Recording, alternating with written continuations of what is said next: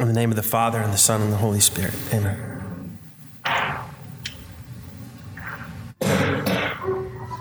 This gospel, which we always hear on Ash Wednesday, is a clear indication of why we pray, why we fast, why we give alms.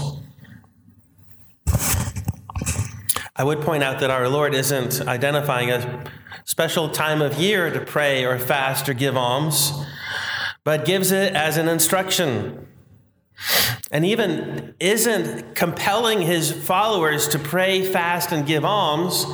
It seems they were going to do so anyway.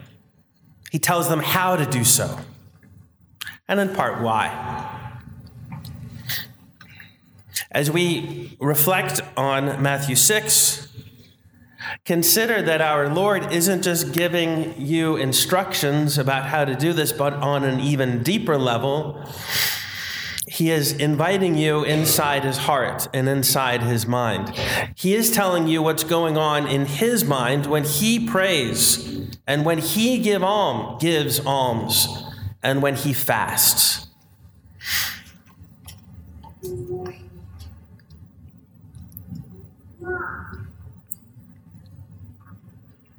The praying of Christ occupies a special place in the gospel. The fact that the apostles knew that sometimes that he was going off to pray by himself didn't mean that he was being a hypocrite. It meant also that, well, even when people happen to know that you're going to pray, go ahead and pray anyway. But don't pray in such a way and in such a location that it's obvious that your purpose is getting noticed. Don't fast in such a way that it's obvious that your purpose is getting noticed. But even if someone happens to know that you're fasting, obviously, go ahead and fast anyway. Even if someone might spy that you're giving alms, don't be deterred by that. But make sure that that's not the reason why you're doing it.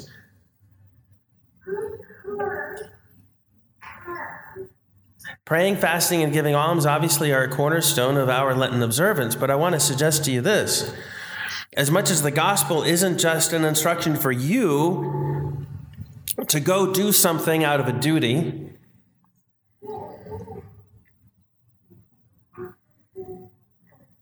and it's also not just an instruction for you to go make some individual effort isolated from others, this Lenten season is not a time for you to go do something isolated and unique and merely personal. It was easier a few generations ago when every single member of the church fasted every single day of Lent except for Sundays.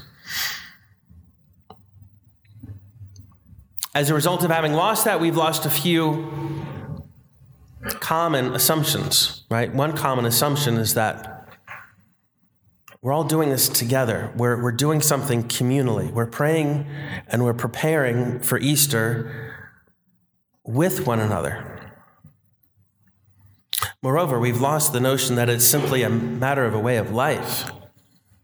And what seems to be so distinctive now is our individual inventiveness or our responding to something optional.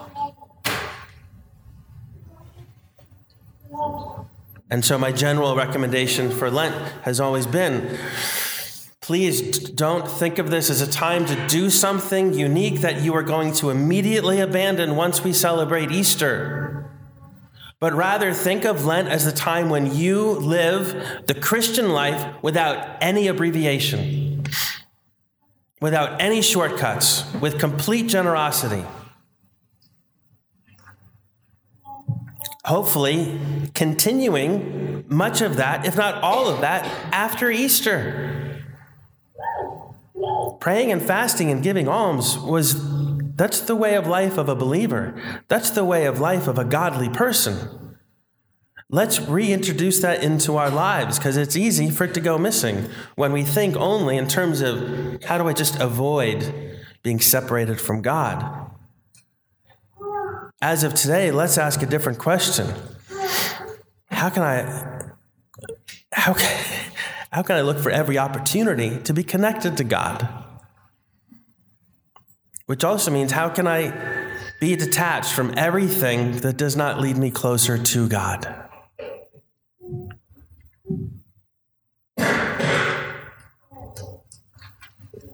Let this Lent then not just be an individual effort about your own growth or your own development, but let it be an opportunity to identify with Christ and enter into his life, enter into his heart and his mind.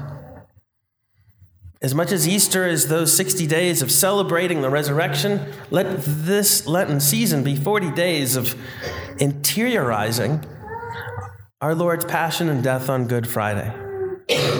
Let it be about him and not about us. In the name of the Father, and the Son, and the Holy Spirit. Amen.